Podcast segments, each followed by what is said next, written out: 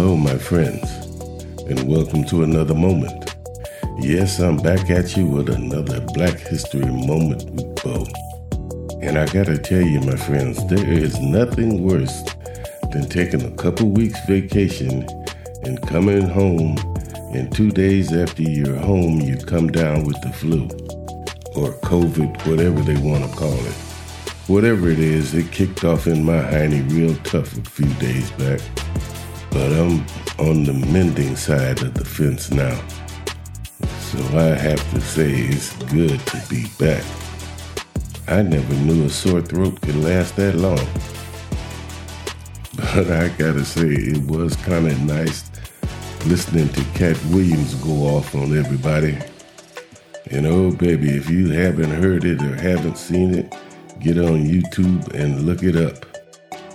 He let the cat out of the bag for sure. but you know, the one thing that he said that struck me the most is when he said, Truth does not need motivation. Hello. That's what I've been saying behind this mic for the last three years now. Truth don't give a damn about your opinion. Because truth knows when the smoke clears, the only things that's going to be left are the sun, the moon, and truth itself. The older you get, the more quiet you become. Life humbles you so deeply as you age. You realize how much nonsense you've wasted precious time on.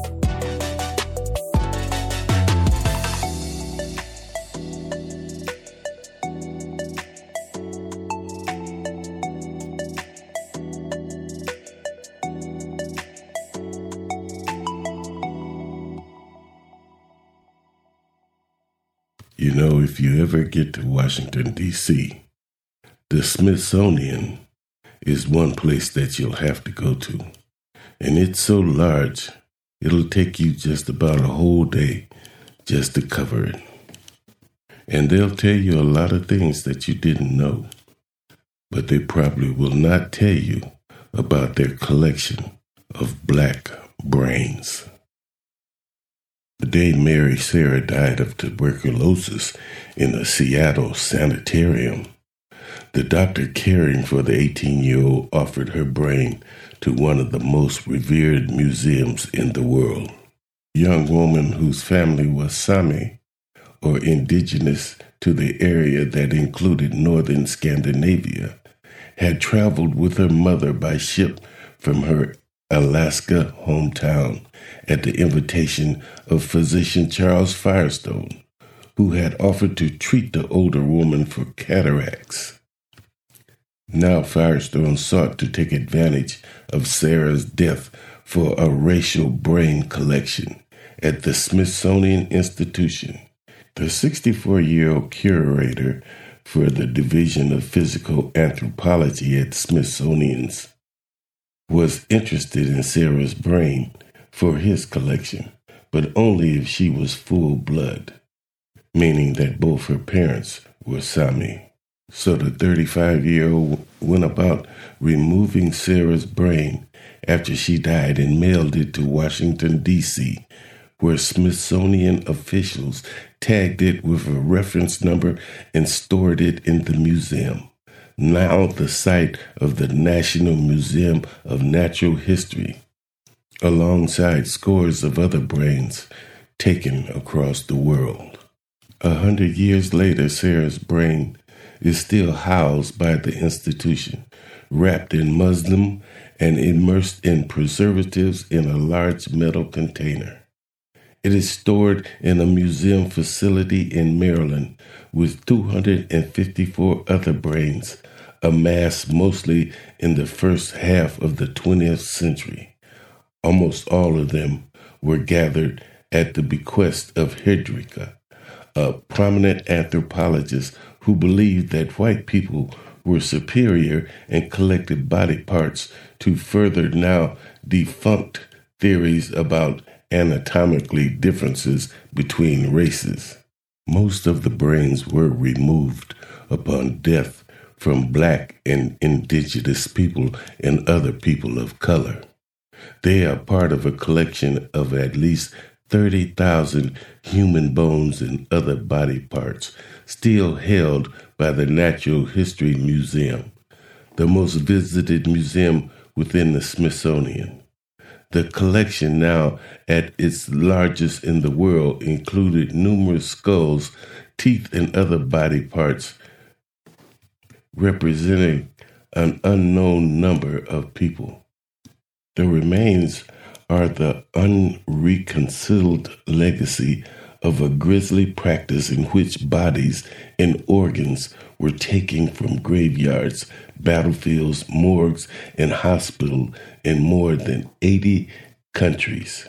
The decades long effort was financed and encouraged by the taxpayer subsidized institution. The collection, which was mostly amassed in the early 1940s, has long been hidden from view. The vast majority of the remains appear to have been gathered without consent from the individuals or their families by researchers preying on people who were hospitalized, poor, or lacked immediate relatives to identify them or bury them. In other cases, collectors, anthropologists, and scientists dug up burial grounds and looted graves. Now, the Natural History Museum has lagged in its efforts to return the vast majority of the remains in its possession to descendants or cultural heirs.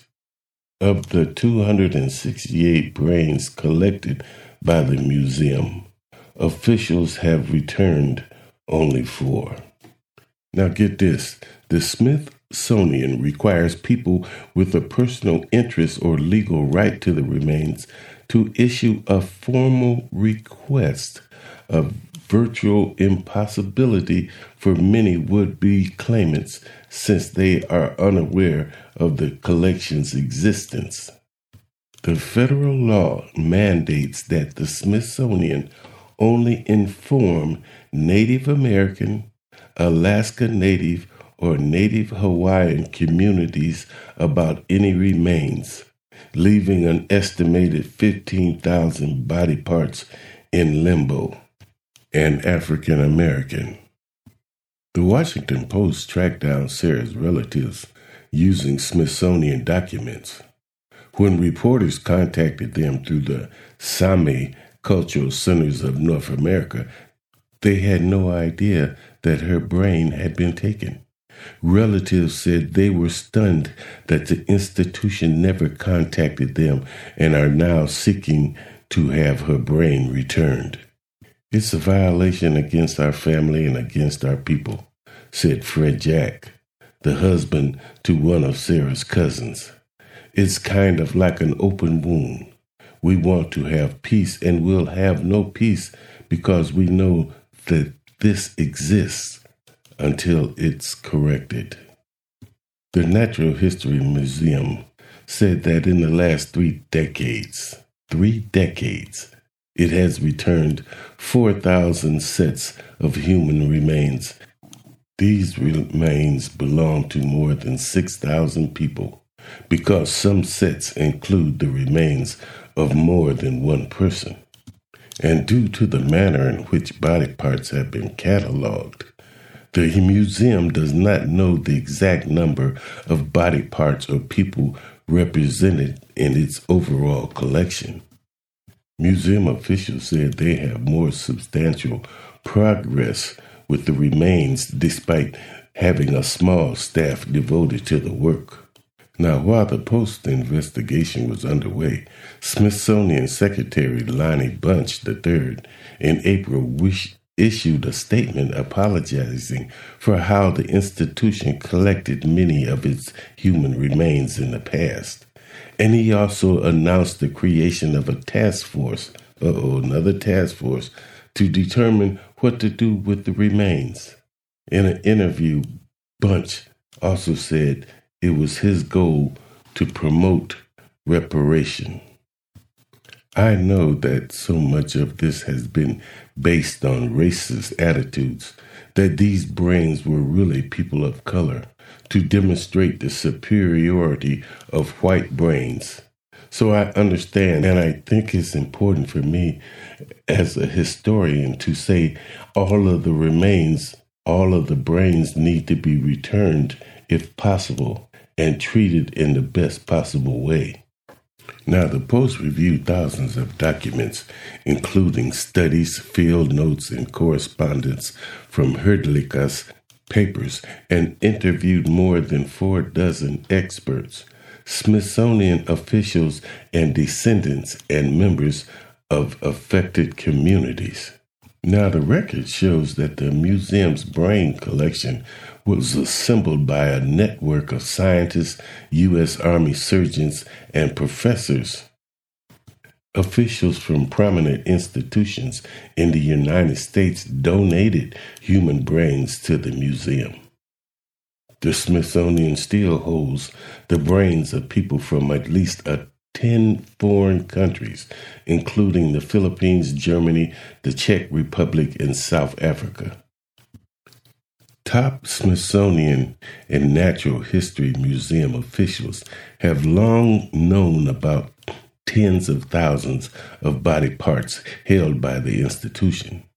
But the full scope of the brain collection has never been publicly disclosed. Even officials within the museum said that they were unaware of its magnitude until informed by reporters. And Bunch said he knew absolutely nothing about the brain collection before he became secretary in 2019. He said he learned about it as the institution adopted a policy in 2022 on how to return objects and body parts taken without consent. In addition to Bunch Several senior Smithsonian officials acknowledged in interviews the racism behind Hrdlicka's work and said the anthropologist left a disturbing legacy that must be addressed. You see, the Smithsonian is a wide ranging institution that spans research facilities, 21 museums, and the National Zoo. The National Museum of Natural History, one of its premier attractions, holds the vast majority of the institution's human remains. The only other Smithsonian museum with body parts is the National Museum of the American Indian, which said it still has 454 remains and has repatriated 617.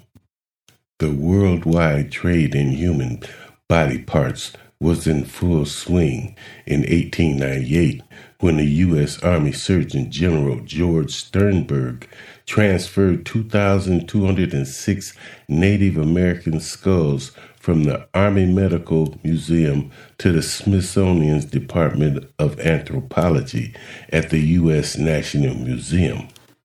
Five years later, Hrdlicka took charge of the department's new subdivision on physical anthropology and made it his mission to vastly expand Smithsonian's collection of body parts. Hrdlicka, who was born in what is now Czech Republic, received medical training from the Eclectic Medical College of New York City and New York Homeopathic Medical College in Manhattan before moving into the field of anthropology. He was seen as one of the country's foremost authorities on race, sought by the government and members of the public to prove that people's race determined physical characteristics and intelligence. He was also a longtime member of the American Eugenics Society, an organization dedicated to racist practices designed to control human population and improve the genetic pool. Baseless th- theories that would be widely condemned after the Nazis used them to justify genocide and forced sterilization during the Holocaust. In speeches and personal correspondence, He spoke openly about his belief in the superiority of white people. Once laminated that black people were the real problem before the American people. There are differences of importance between the brains of the Negro and European to the general disadvantage of the former. Brains of individual Negroes may come up to or near the standard of some individual whites, but such primitive brains as found in some Negroes would be hard to duplicate in normal whites. In 1904, Smithsonian Manual, Hurlick instructed others on how to collect body parts in vivid detail, including how to package a brain for shipment to the museum and conceal the marks of an autopsy. He stated that the racial brain collection was necessary to research the brains of people across the world, especially indigenous people and black Americans. Black people also stood out nationwide. Of the 77 brains taken within the United States that have race recorded, black people represented the largest racial group with 57 brains taken. It seems as though it's a never ending battle, doesn't it, my friends? It seems to go on and on and on and on. I'm talking about atrocities to us. Why such a collection?